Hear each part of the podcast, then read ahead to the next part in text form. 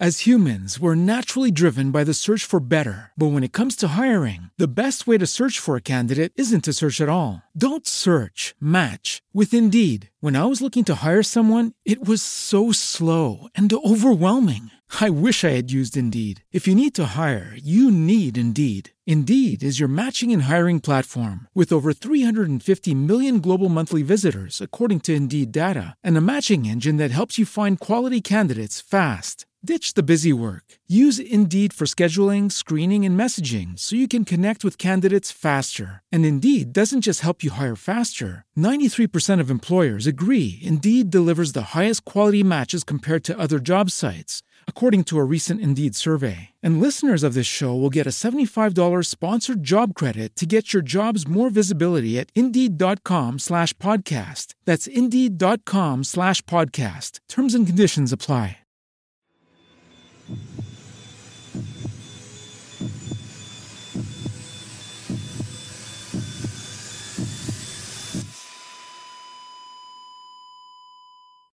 At 10:50 p.m. on Friday, the 2nd of January, 1981, a brown Rover saloon motor vehicle was parked in the driveway of Light Trades House, a steel manufacturer in Sheffield, 50 minutes south of Leeds. Being late at night, the area was completely deserted, but it was a popular place for sex workers to take clients. Two police officers on patrol drove past the vehicle. They believed it could only be there for one reason they stopped their patrol car next to the rover, and one of the officers approached the male driver. He asked the driver if it was his vehicle. The driver replied it was. He gave his name and address as John Williams, 65 Dorchester Road, Canklow, Rotherham. The driver had a woman in the vehicle with him, and the officers asked who she was. The driver replied she was his girlfriend, but couldn't give her name as he hadn't known her that long. The woman gave her name as Olivia Reivers. The officers radioed in the two names and asked for details on the registration plate of the rover. There was no match for a man by the name of John Williams. They found out that Olivia was 24 years old and a known sex worker. They found out the plate was registered to someone by the name of Aslam Khan, and it was registered to a completely different make and model of vehicle. Olivia and the male driver were both arrested on suspicion of theft. When they got back to the police station, they learnt the male driver's name wasn't John Williams, it was Peter Williams Sutcliffe. And this wasn't his first encounter with the police. In fact, his name had come up several times before in the Yorkshire Ripper investigation.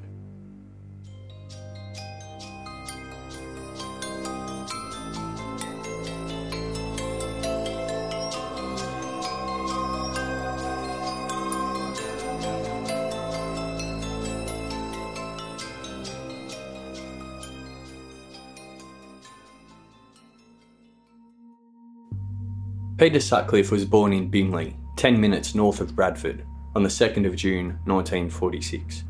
His first convictions were for driving without a licence. When he was 18, he was charged with trying to steal a car. He was fined, and two official records with his name, date of birth, address, and information about the offence were submitted to West Yorkshire and to London. When he was 23, he was seen sitting in a car late at night in Manningham. The engine was on, but the lights were off. A police officer on patrol went to speak with Sutcliffe, but he took off. Sutcliffe was later apprehended, and when they searched him, they found a hammer. The police described this in the report as being equipped to steal. He was photographed, and that photo appeared on his record. He had dark curly hair, a beard, and a moustache. When Sutcliffe was 29 years old, the 15th of October 1975, a tyre company he worked for reported him to the police for stealing, and when questioned, he admitted he'd done it. He appeared at court for this stealing in February 1976. Sutcliffe was a married man and lived in Bradford. Sutcliffe's name came up numerous times in the Ripper investigation. Vehicles registered to him were on the tracking inquiry list. His name was on the list of 241 suspects that Ridgway came up with after all his work on the £5 note. His registration had been recorded in the red light districts numerous times. But each time he was questioned and cleared. As they weren't storing information on computers, clerical errors meant that when other police went to question Sutcliffe, they had no idea his name had come up previously and he had already been questioned. Like on the 29th of July 1979, Sutcliffe was visited by two detectives because his car had recently been seen and recorded going through three red light district areas Bradford, Leeds, and Manchester. The detectives that visited him this day had no idea this was actually the fifth time Sutcliffe had been questioned during the Ripper investigation. All these detectives knew about him was that his name was Peter Sutcliffe, he was a truck driver, and his car had been flagged for a triple area sighting. It was a Saturday afternoon, and Sutcliffe let the detectives into his front lounge room. They were joined by his wife, Sonia. Detective Andrew Laptew went through the routine questions name, date of birth, what he did for a living, and who he worked for. When Laptew heard Sutcliffe say he worked for one of the companies who had come up in the £5 note inquiry, he had a really close look at him. He suddenly realised Sutcliffe looked very similar to the photo fit Marilyn Moore had provided after her attack. The one describing the Jason King style of moustache. He also noticed he had a gap in his front teeth. Although he didn't have a Geordie accent like the man on the Ripper tape. Laptew also noted Sutcliffe and his wife Sonia seemed a bit strange. They didn't seem to have much of a reaction to any of the questions or comments made by the detectives. When they wanted to ask him about sex workers, Laptew did what all detectives used to do in these situations. He asked for a glass of water, which resulted most times in the wife saying she'd make tea. That gave the detectives at least five minutes alone with the husband to ask questions without making things uncomfortable. When Laptew asked Sonia for water, it went to plan. She said she'd make tea giving them time alone. Sutcliffe told the detectives he didn't have anything to do with sex workers. He passed through Bradford frequently to go to work, and the red light area was on his way. For the lead sighting, he said he had taken Sonia to a nightclub, and to get to the club, they had to pass through the red light area. But Sutcliffe denied ever passing through Manchester. The detectives didn't have the times in which Sutcliffe passed through each area, so they couldn't ask more specific questions. And they couldn't confront him about being in Manchester, because confrontations were prohibited during these lines of questioning. They didn't want to break up marriages. That was an order from the boss. When Sonia returned, she alibied Sutcliffe for several dates that Ripper murders had occurred. When asked about his blood group, Sutcliffe said he didn't know what he was, but he didn't mind providing a sample. He also provided a handwriting sample by giving them a letter he had written to Sonia. The detective searched his car and garage, but found nothing. They spoke to Sutcliffe's boss, who described him as a model worker. They learnt he had been to Sunderland for work, but not on the dates the Ripper letters were sent. The vehicle that had been recorded through the red light areas was a Sunbeam Rapier. Sutcliffe had since sold that car and was now driving the Rover Saloon. The detectives tracked down the new owner of Sutcliffe's rapier, but again found nothing. This fifth interview with Sutcliffe took two hours. By the end of it, Laptew was more suspicious of Sutcliffe than he was at the beginning. He said, I had bad feelings about the man. He had too many uncanny links with what we knew, and the thing that struck me more than anything was the striking resemblance to the Marilyn Moore photo fit. Before leaving, Laptew and the other detective debated about arresting Sutcliffe on suspicion. But in order to arrest him, or even question him further, they needed express approval from Oldfield. Laptew did a check on Sutcliffe and found out about his previous convictions for stealing tyres and being equipped for theft. But he didn't get specific details about the crimes, so Laptew was never informed Sutcliffe was found in possession of a hammer when he was arrested for being equipped for theft. Laptew completed a report regarding the suspicions he had about Sutcliffe. It was dated the 2nd of August 1979. He ended the report by saying, The reporting officers are not fully satisfied with this man. Laptew took the report directly to Dick Holland so he'd read it straight away. Instead, Holland left it in a tray with a whole heap of other paperwork. Laptew insisted with Holland and told him, I'm not happy with this bloke. Will you have another look through it? He specifically mentioned the photo fit resemblance. Holland's answer was Anybody who mentions photo fits to me will draw uniform and do traffic for the rest of their service. Laptew let it go. Holland marked the report in green ink with the word file, because Sutcliffe's handwriting didn't match the Ripper letters.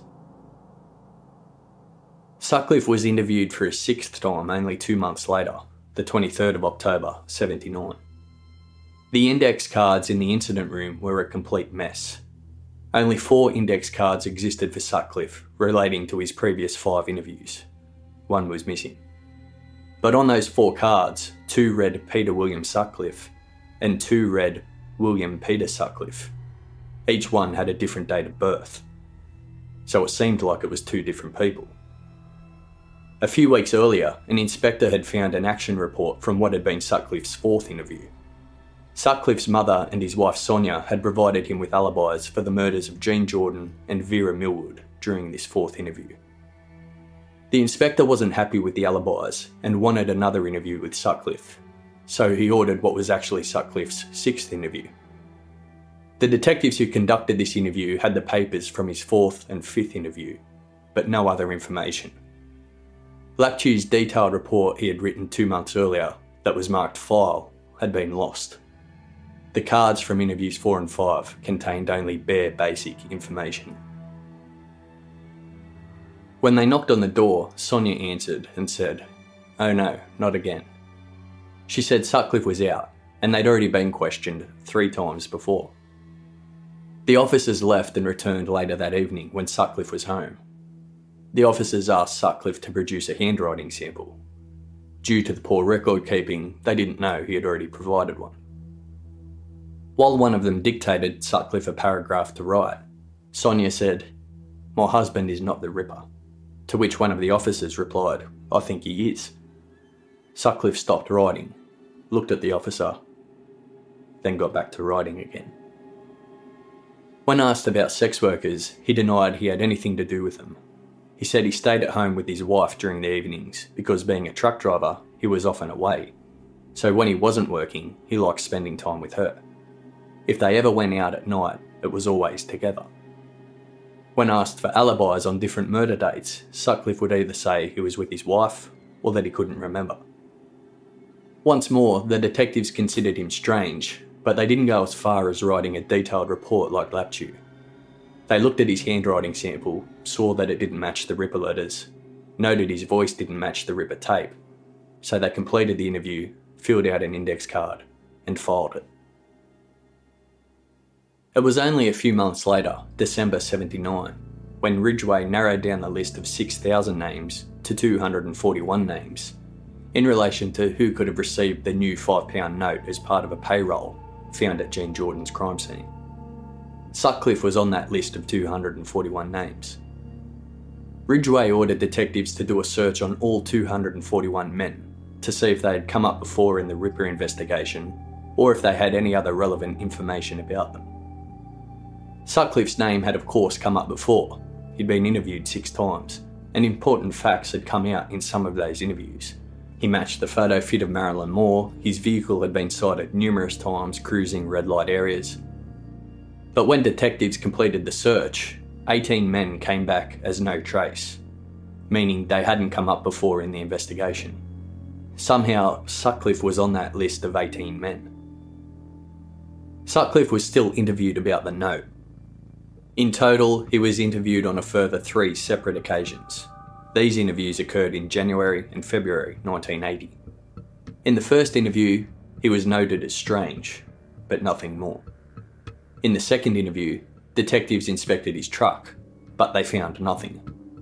In the third interview, which was actually his ninth overall, detectives had managed to dig up some of that background info on Sutcliffe, and they were ordered to go and question him further about his vehicle sightings in the red light areas. But this time, they wanted to question him about a Ford Corsair being sighted. These sightings had occurred earlier in the investigation, they were also ordered to get a proper alibi out of him for the murder of Josephine Whitaker. The detectives met Sutcliffe at work. In relation to his vehicle being sighted in the red light areas, he said he was out with Sonia and another couple, but he couldn't remember the other couple's last names. Sonia backed up this story. Sutcliffe said that he had taken his Ford Corsair that was sighted in the red light area to a car wrecker. When detectives visited the wrecker, there was no record of that car. On the night of Josephine's murder, he said he'd been home with Sonia, which she again confirmed. When they got back to the incident room, the detective said it was difficult to eliminate Sutcliffe and recommended to start afresh on him if another murder occurred. The inspector, though, felt they'd gone as far as they could with the information, and on the 10th of March 1980, he recommended Sutcliffe's interviews be filed with no further action. At 11:30 p.m. on the 26th of June 1980, Sutcliffe drove erratically in his Rover saloon and passed two officers in Manningham. They chased him but didn't actually stop him until he was already parked in his driveway. They arrested him for drunk driving and took him to Bradford Station, they ran a routine check on him and found he'd been interviewed and eliminated from the Ripper investigation. So they didn't question him any further. On the 25th of November 1980, a man by the name of Trevor Birdsall wrote an anonymous letter to the police incident room. It said, To whom it may concern, I am writing to inform you that I have very good reason to believe I know the man you are looking for in the Ripper case. It is an incident which happened within the last five years. I could not give any date or place or any details without myself being known to the Ripper or you. It is only until recently that something came to my notice, and now a lot of things fit into place. I can only tell you one or two things that fit. For example, this man has had dealings with sex workers and always had a thing about them. Also, he is a long distance truck driver, collecting engineering items. I'm quite sure if you check on dates, you might find something. His name and address is Peter Sutcliffe, 5 Garden Lane, Shipley, Heaton, Bradford. The incident Trevor was referring to was a night on the 15th of August 1975 when he went out drinking with Sutcliffe. After visiting several pubs, they passed through Boothtown, Halifax, and Sutcliffe suddenly stopped the car and told Trevor he was going to talk to someone. He returned 20 minutes later and said he'd been talking to a woman, but that's all he said. He then kept quiet. Trevor found this odd, and the next day he read in the newspaper about Olive Smelt's attack in Boothtown. Trevor had also been out with Sutcliffe six years earlier when he beat a woman, however, she decided not to press charges against him. After sending the anonymous letter, Trevor's girlfriend told him he hadn't given the police enough information so on the 26th of November, he went to Bradford Police Station and told officers about what happened the night of Olive Smelt's attack. The junior officer who saw him took notes, and these were then forwarded to the Leeds incident room. They were so overrun with paperwork, it's not clear if these notes were ever looked at or acted upon.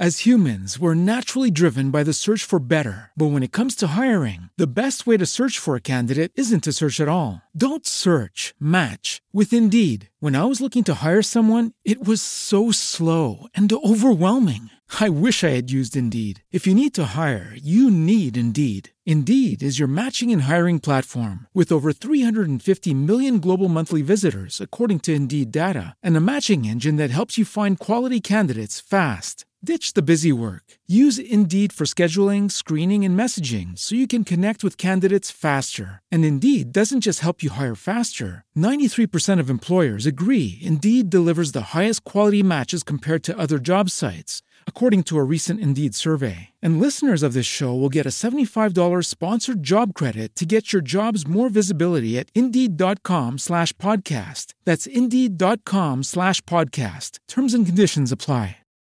Oh, oh, oh, O'Reilly. You need parts? O'Reilly Auto Parts has parts. Need them fast? We've got fast. No matter what you need, we have thousands of professional parts people doing their part to make sure you have it. Product availability. Just one part that makes O'Reilly stand apart. The professional parts people. Oh, oh, oh, O'Reilly.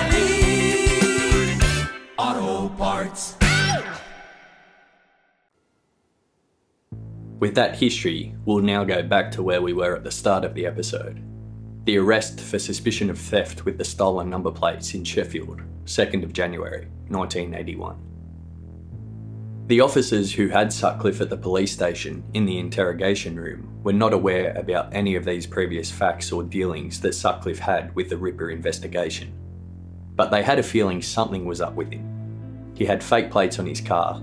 He looked eerily similar to the photo fit of the Ripper they had displayed in the station. He was from Bradford, which by now that specialist team of detectives had made clear that's where they believed the Ripper resided and they found a piece of red and blue nylon rope when they searched him. It was three feet long and had knots at the end and in the middle. When questioned, Sutcliffe said he used it to repair cars. The officers looked at him confused. How do you use this piece of rope to repair a car? Sutcliffe couldn't answer. Sutcliffe seemed to be extremely nervous about his situation. He avoided a lot of questions and when they offered to call his wife to let her know where he was, he gave a false telephone number. One of the officers, Officer Ring, then took Sutcliffe out to his rover and searched it. Ring saw that there was a hammer missing from the toolbox. Sutcliffe denied there was ever a hammer in the toolbox. Back inside the station, there was a chart with information on the Yorkshire Ripper. A detective approached Sutcliffe and said, Have you been questioned by the Ripper Squad? Sutcliffe replied, Everybody has been questioned. They are always questioning. It makes you sick. Sutcliffe was shifting around and glancing in different directions. He looked very uncomfortable. Officer Ring then said, If you are the Ripper, why don't you admit it? All you have to do is admit it. Are you? Sutcliffe started breathing heavily but didn't reply, so Ring got closer to him he placed both of his hands on Sutcliffe's shoulders and said, I think you are.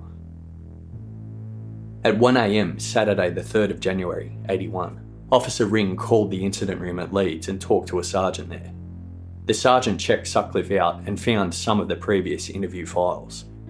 The sergeant said that apart from not having matching handwriting, there were some details that matched up with the Ripper on Sutcliffe's files, even though he had already been eliminated from the investigation. At 7.40am, two West Yorkshire officers took Sutcliffe for further questioning. They asked him routine questions about his life, and then jumped to the reason why he was in Sheffield the previous night. Sutcliffe told them that after his drunk driving charge back in June the previous year, he was scared of losing his job as a truck driver because authorities would take his licence away, and there was no point in trying to renew the insurance either. So he had the idea of stealing number plates from a scrapyard. After he stole the plates and put them on his vehicle, he met three people who offered to pay him £10 to drop them off at Sheffield. Sutcliffe agreed to do it, and while he was in Sheffield, a woman flagged him down. He thought she might need assistance of some sort. Instead, she offered him business, to which Sutcliffe explained, I was surprised. I thought about things and realised I had £10 burning a hole in my pocket and thought I might as well use it. This girl then disappeared, so I drove on and saw another girl and stopped. She asked me if I wanted business. She got in the car and told me where to drive. I paid her £10. I didn't want sex, I just wanted to talk about my problems at home. I didn't want sex at all. They then wanted to know if Sutcliffe had sexual problems with his wife, which he denied. They asked for an alibi for the night Teresa Sykes was attacked. He said he was at home with his wife. They took another handwriting sample and took a blood sample. Sutcliffe was blood group B, non secretor. The letter writer was blood group B, but a secretor. By now, that specialist team of detectives that were hand selected and brought in to assist the investigation had declared the letters and tape a hoax. The detectives then found out that Sutcliffe's vehicle had been sighted in red light areas previously. They focused in on the sighting in Manchester. Sutcliffe had denied ever being in Manchester when he was first interviewed about that sighting, and he stuck to that story in this interview. But this time, the detectives could confront him about it, as his wife wasn't around. Eventually, Sutcliffe said his car had broken down in Bradford and he had to leave it for the night. So, someone must have stolen his car, driven to Manchester, and then returned it to the same spot the next day. The detective just stared at him and asked the obvious question How did someone steal your car if it was broken down? Sutcliffe had no answer. They then got to the day Jacqueline Hill was murdered. Sutcliffe again said that he was at home with his wife Sonia. The interview went until 10 pm. The detective who led the questioning, Detective O'Boyle, planned to see Sonia the next day. He wanted to pressure her and see what he could come up with. Meanwhile, Officer Ring, who had arrested Sutcliffe at Sheffield the night before, was bothered by something. Sutcliffe had said that he needed to go to the toilet before he was taken in, so Ring let him go. With everything that had come to light since, Ring wanted to go back and check out the area Sutcliffe had gone to the toilet. When he got back to that spot, he found a hammer and a knife. He radioed the Leeds incident room and filled in Detective O'Boyle. Now Sutcliffe had some real questions to answer. The next morning, Sunday the 4th, O'Boyle went to see Sutcliffe in his cell. Sutcliffe had been on suicide watch all night. They didn't want to take any chances with him. O'Boyle asked him how he'd slept, and Sutcliffe said he hadn't. O'Boyle said neither had he or the other police, because they'd been in Sheffield all night. O'Boyle let Sutcliffe know they'd found the hammer and the knife, without coming out directly and saying it. O'Boyle then left to let that play on Sutcliffe's mind. At 10am that morning, Dick Holland went with another detective to search Sutcliffe's house in Bradford. When Sonia answered the door, Holland told her that Sutcliffe was being held for questioning and that she would have to come with them for questioning as well. Inside Sutcliffe's house, they found a set of knives in the kitchen that matched the one they found in Sheffield. They also found a piece of rope four feet long in the bedroom and a hacksaw. Through the entire search, Sonia didn't seem surprised or even remotely curious about what was happening. At 12pm that day, the second interview took place with Sutcliffe. It was conducted by detectives Boyle and Smith, Boyle being different to the one who conducted the first interview, Detective O'Boyle. They started the interview with the same questions that Sutcliffe got asked in his first interview. Again, he said his reason for being in Sheffield was dropping off hitchhikers. Boyle told him that he was lying.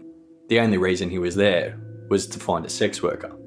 And the reason why he'd changed his number plates was to hide his real identity. Then they had the following exchange Boyle, do you understand what I'm saying? I think you're in serious trouble. Sutcliffe, I think you've been leading up to it. Boyle, leading up to what? Sutcliffe, the Yorkshire Ripper. Boyle, what about him? Sutcliffe, well, it's me. Boyle asked Sutcliffe if he wanted a lawyer. Sutcliffe said, No, I don't need one. I just want to tell you what I've done. I'm glad it's all over. I would have killed that girl in Sheffield if I hadn't been caught. But I'd like to tell my wife myself. I don't want her to hear it from anyone else. It's her I'm thinking about and my family. I'm not bothered about myself. Sutcliffe admitted to hiding the hammer and the knife in Sheffield. He said he was hoping he'd be released after the first lot of questioning so he could go back and pick them up. Sutcliffe confessed to the murders, but strongly denied being Joan Harrison's killer in Preston, 75. Boyle asked him if he knew all of his victims' names, and Sutcliffe said he did. When asked if he kept press cuttings or something to help him remember, he said, No, they are all in my brain, reminding me of the beast I am. Holland was staring at Sutcliffe through the two way mirror of the interview room. He really couldn't believe this was the man they'd been searching for for so long. He looked normal. In his words, he looked like the sort of person you would meet on the way to church on a Sunday morning. But he did admit how astonishingly similar he looked to Marilyn Moore's photo fit. At 11pm, Sutcliffe was allowed to see Sonia. They had the following conversation Sonia, what on earth is going on, Peter? Sutcliffe, it's all those women. I've killed all those women. Sonia, what do you mean? Sutcliffe, it's me. I'm the Yorkshire Ripper. I've killed all those women. Sonia, What on earth did you do that for, Peter? Even a sparrow has a right to live. After that, she asked him if he had sex with any of his victims. He said he had, only with one, but it meant nothing. The sex was just mechanical. Detectives went with Sutcliffe to his house in Bradford. Sutcliffe pointed out all of the clothes he wore on each attack. Sonia was there and said that she'd saved a piece of Christmas cake for Sutcliffe, insisting he couldn't be taken away before eating the piece of cake and drinking a glass of warm milk. Sutcliffe asked the detectives if that would be okay, and they said yes. Sutcliffe ate his cake and drank his milk while handcuffed to one of the detectives. During his interviews, Sutcliffe said his hatred for sex workers started because of Wilma McCann. He picked her up hitchhiking and she asked him if he wanted to do business. Sutcliffe said he didn't know what she meant, so she started mocking him, saying, Do I have to spell it out for you? When Sutcliffe realised what Wilma meant, he agreed. But then he said Wilma started mocking him and taunting him when he couldn't get aroused, so he decided to hit her in the head with a hammer. He said that when he realised what he had done, he knew he would be in serious trouble, so he stabbed her to make sure she wouldn't live to tell anybody. That's how he says his hatred for sex workers started. But it was only the next day when he changed his story. The next day, he said his hatred started in 1974 when a sex worker stole £10 from him. But his story changed again. He said no, actually, that happened in 1969. Then it changed again, stating it had all started around 1965 when he had an accident and hit his head. In relation to pulling up his victims' clothes to expose their body, he said he did it, quote, so that when they're found, they will look as cheap as they are. He also said it satisfied a sexual revenge for him. Once he committed his first murder on Wilma McCann, he said he became completely unhinged and felt nothing but hatred for sex workers. His intention was to hunt down as many as he could and get rid of them. The more he killed, the more it became an obsession. Sutcliffe said he felt bad about the Jayne MacDonald murder because he had no idea she wasn't a sex worker. And it was this murder where he first felt like an inhuman beast. However, he soon realised he had the ability to easily detach himself from the murders and talk openly about the Ripper to other people, joining them in conversations about the crimes and speculating who was responsible. He recounted how he had come face to face with Maureen Long only a few weeks prior to his arrest he was at a shopping centre with Sonia when they crossed paths. He recognised her straight away, but Maureen didn't recognise him. His intention was to kill Maureen when he attacked her, and he was surprised to learn she had survived. He became worried she would be able to identify him, but when he heard she was suffering memory loss, he felt safe. In relation to Jean Jordan's murder, he confirmed the police theory was right. After he had killed her, he realised he had left the £5 note so he returned, and when he couldn't find it, he became frustrated and tried to saw off her head so as to make the killing look different. He confirmed details about the Marilyn Moore attack, saying he pretended to talk to someone on the street before getting in the car with her and telling her his name was Dave.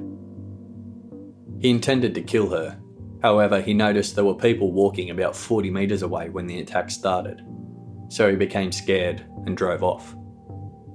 With the murder of Yvonne Pearson, Sutcliffe said he hit her with a hammer and dragged her to a spot about 20 metres away from his car. Then suddenly another car turned up and parked next to his car. He had to hide with Yvonne's body until the car left. There was a man and a woman inside the car. Yvonne's body wasn't found until two months later. If she'd been found sooner, maybe the couple would have come forward, remembering the car they had parked next to that night. Sutcliffe said he was in tears after this murder, as he hadn't planned to kill anyone that night. After murdering Vera Millward, Sutcliffe said the killings became more random and indiscriminate. He now had the urge to kill any woman. He just happened to drive past Josephine Whitaker when she was walking home from her grandparents. He approached her and started talking to her, telling her she should be careful about walking alone as you never know who you can trust. The Barbara Leach and Jacqueline Hill murders were the same. He just happened to drive past them and had the urge to kill.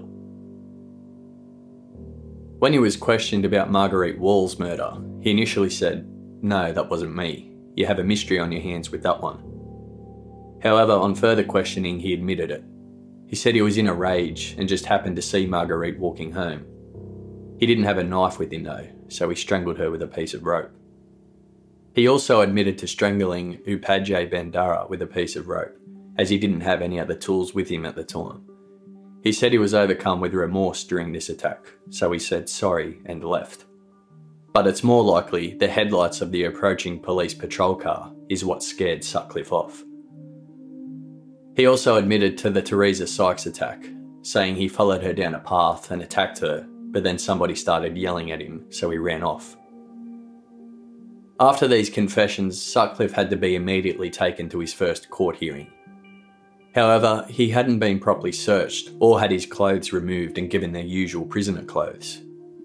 When they did this, they found he had holes inside his coat so that he could reach for the weapons through the pockets without being noticed. Also, he wasn't wearing underwear. He was wearing a sweater as a makeshift sort of underwear.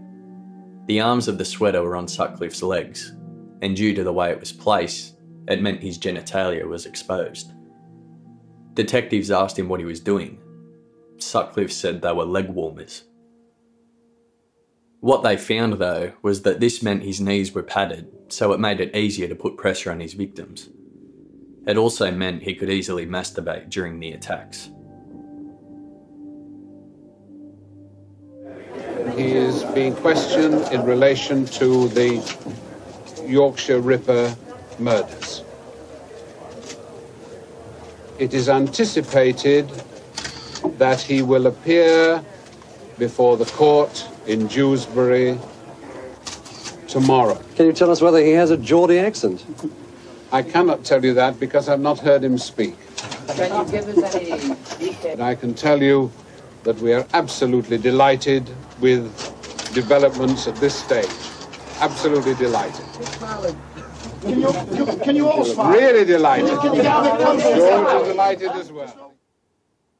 For Sutcliffe's first court hearing, there were 1,500 people outside waiting for him. They were yelling and shouting, Hang the bastard, hang him, die. The crowd was in a frenzy, and Sutcliffe was terrified he was going to be killed. They managed to get him inside the court safely, where he was charged with murder and then taken to prison in Leeds. On the 29th of April 1981, Sutcliffe had his first trial in court number one at the Old Bailey Court in London. All the weapons that were found, both in his possession and in his house, were on display. There were eight hammers, a hacksaw, a long kitchen knife, eight screwdrivers, a knife with a wooden handle, and a short rope. Peter was charged with 13 counts of murder and 7 counts of attempted murder. He pleaded guilty, but on the grounds of diminished responsibility. He was claiming he wasn't responsible for his actions. He had been seen by three psychiatrists before this court appearance, and he told them that he heard voices, and the reason why he killed was because God asked him to. He claimed he had to take sex workers off the streets because a higher power had ordered it. The psychiatrists believed him. One thought Sutcliffe had been a paranoid schizophrenic since he was about 20. At the trial, the prosecution was ready to accept Sutcliffe's plea, but the judge stepped in. He said, The matter that troubles me is not the medical opinions because there is a consensus, but it seems to me that all these opinions, and I say this without criticism, all these opinions are based simply on what this defendant has told the doctors, nothing more. Moreover, what he has told the doctors conflicts substantially with what he told the police on the morning of his arrest. In statements to the police, he expressed a desire to kill all women. The judge's conclusion was to have a second trial, this time with a jury. The second trial started on the 5th of May 1981. Sutcliffe's plea didn't change, and once again he was backed up by the psychiatrists who had seen him.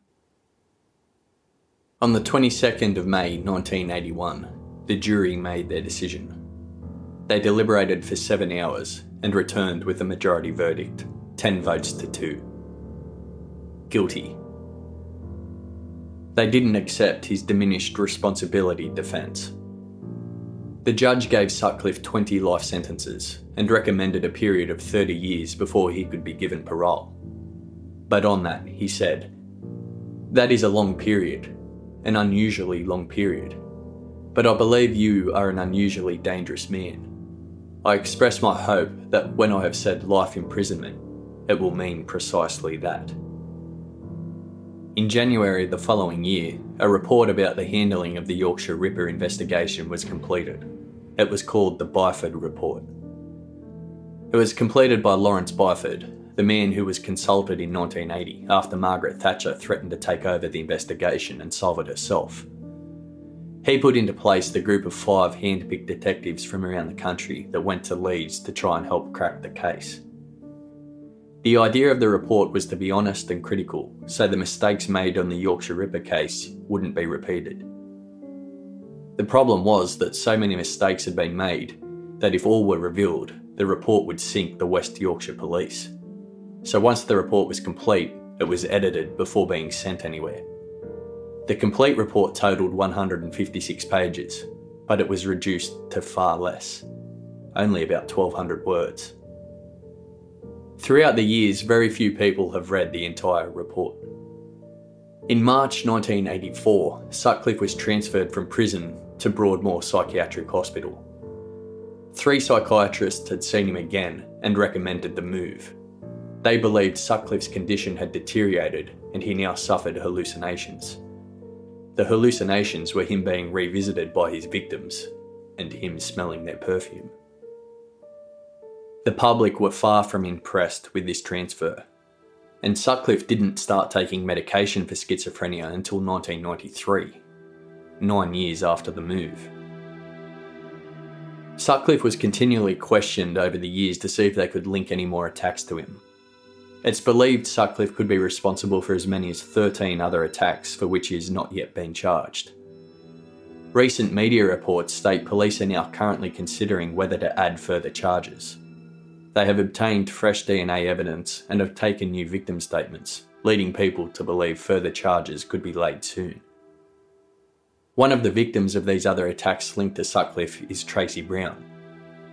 On the 27th of August 1975, 14 year old Tracy was walking home from a friend's house near Bradford. A man started talking to Tracy along the way, and she thought he probably just lived close by and didn't consider him a threat. When they got to the entrance of Tracy's family farm, the man stayed behind her. Tracy kept going a few steps towards her house and was about to turn around to thank the man for keeping her company during the walk. But before she could, she was knocked down by hard blows to the head. A car with its headlights on approached and scared her attacker off. When she entered her house, her mother saw her and at first believed she'd had red paint thrown over her. Then she saw the hole in Tracy's head and quickly rushed her to hospital. She needed neurosurgery and bone had to be removed from her brain. Two years later, Marilyn Moore was attacked, and a photo fit was completed based on the description that she gave of her attacker. That photo fit was widely circulated, and when Tracy saw it, she recognised the man as being the same one who had attacked her. She went to the police to report it. The response from the officer who saw her that day was, We're all having fun and games today, aren't we?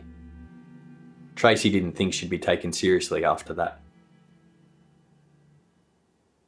Anne Rooney was attacked in the outskirts of Leeds in 1979.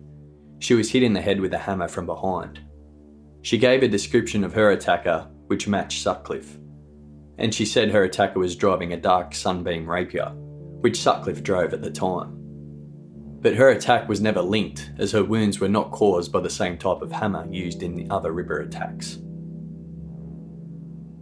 Sutcliffe has since actually admitted to the attacks on Anne Rooney and Tracy Brown, but nothing has been done he hasn't been charged because at the time the reasoning was that it wouldn't be in the public's interest to charge him again and to have another trial. Some other attacks believed to be committed by Sutcliffe that he has never been charged with are that of Mo Lea. She was attacked in 1980 by a man with a hammer and then she was stabbed with a screwdriver. Somehow, no link was made to the other Ripper attacks at the time, despite bearing all of the same hallmarks. The attack happened in Leeds, just before the murder of Jacqueline Hill. Gloria Wood was attacked in November 74 in Bradford by a man with a hammer. She was hit in the head and required hospitalisation. Yvonne Mysliwiec was attacked by a man with a hammer in 79. She was also hit in the head and suffered a severe head injury. The description she gave of her attacker matched Sutcliffe. Her attack was never linked to the other Ripper attacks, as it was considered at the time as being the work of a copycat.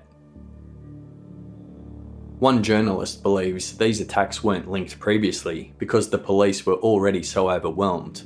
There was pressure from the force's managers to leave some of the attacks out of the official count, as it would only add to the mounting pressure of the case.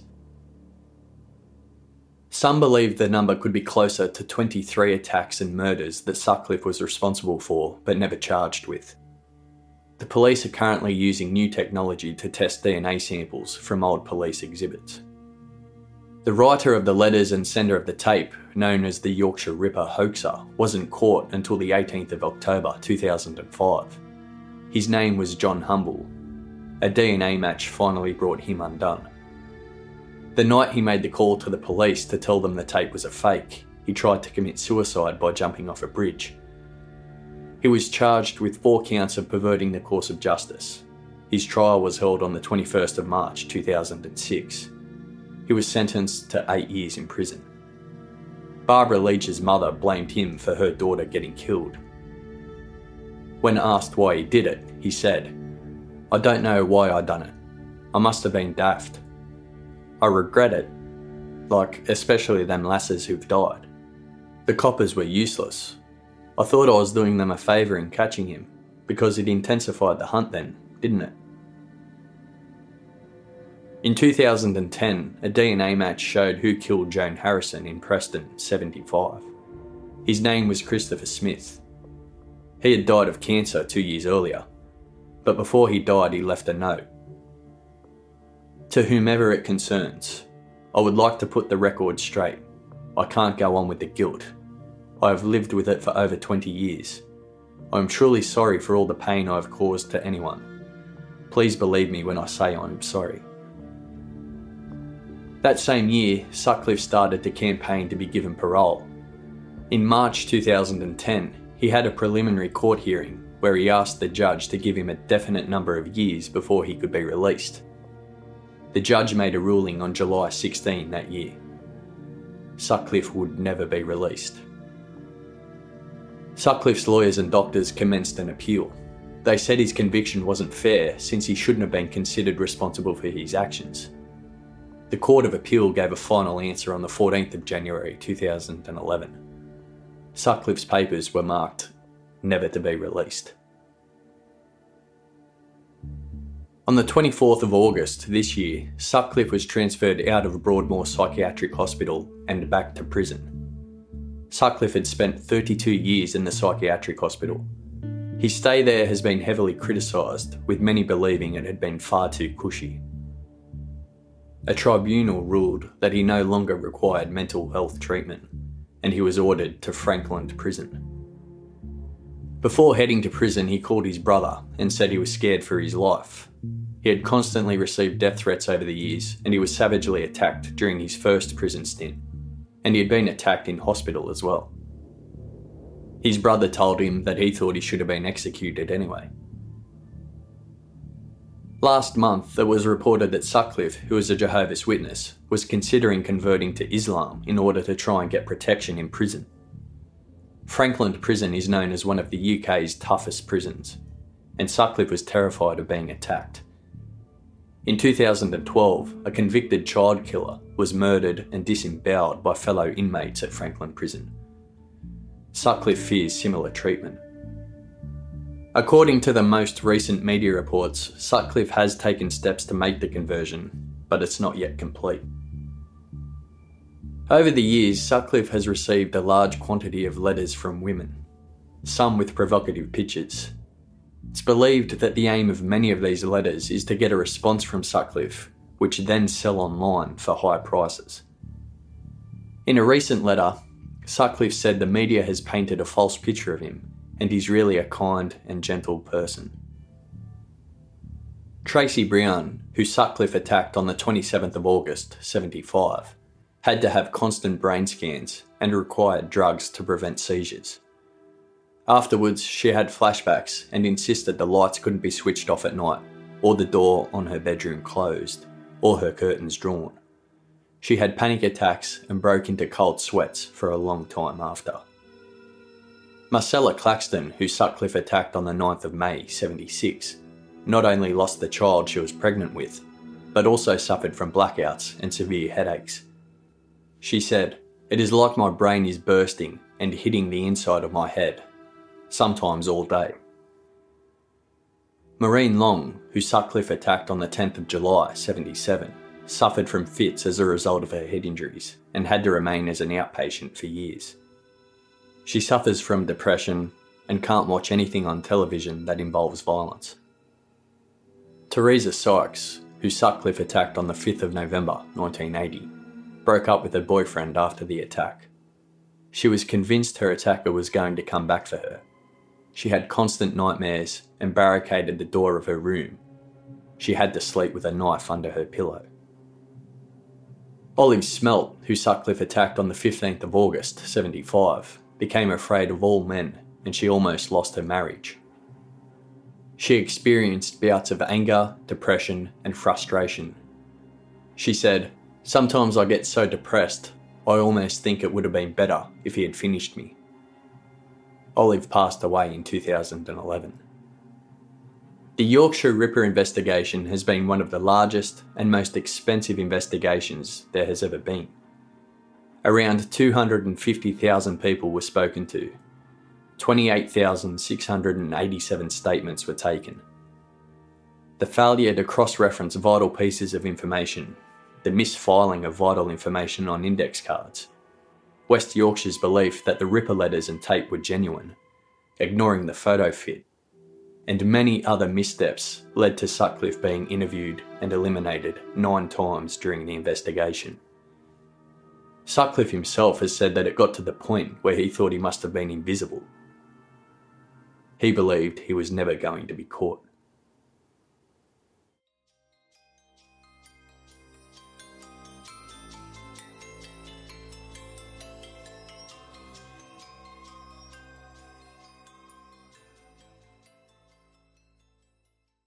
With LinkedIn Jobs, we tap into a network of more than a billion professionals to help you find quality professionals quickly and easily for any role you need. Marketing wizards? Found them. Software engineers? Found. That project manager I could never seem to hire? And found. LinkedIn Jobs quickly matches your roles with candidates with the right skills and experience. In fact, 86% of small businesses get a qualified candidate within 24 hours. Post your first job for free and get started at linkedin.com slash spoken. That's linkedin.com slash spoken. Terms and conditions apply.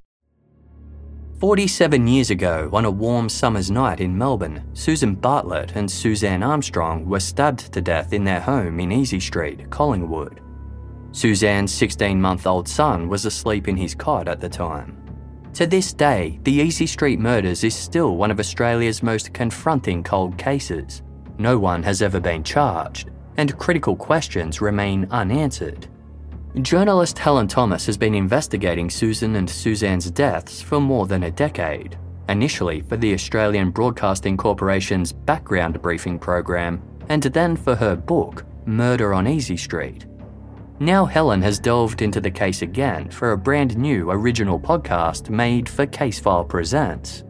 Search Casefile Presents The Easy Street Murders wherever you get your podcasts or binge the entire series for free on the iHeartRadio app. With LinkedIn Jobs, we tap into a network of more than a billion professionals to help you find quality professionals quickly and easily for any role you need. Marketing wizards? Found them. Software engineers? Found. That project manager I could never seem to hire? And found. LinkedIn Jobs quickly matches your roles with candidates with the right skills and experience. In fact, 86% of small businesses get a qualified candidate within 24 hours. Post your first job for free and get started at linkedin.com slash spoken. That's linkedin.com slash spoken. Terms and conditions apply.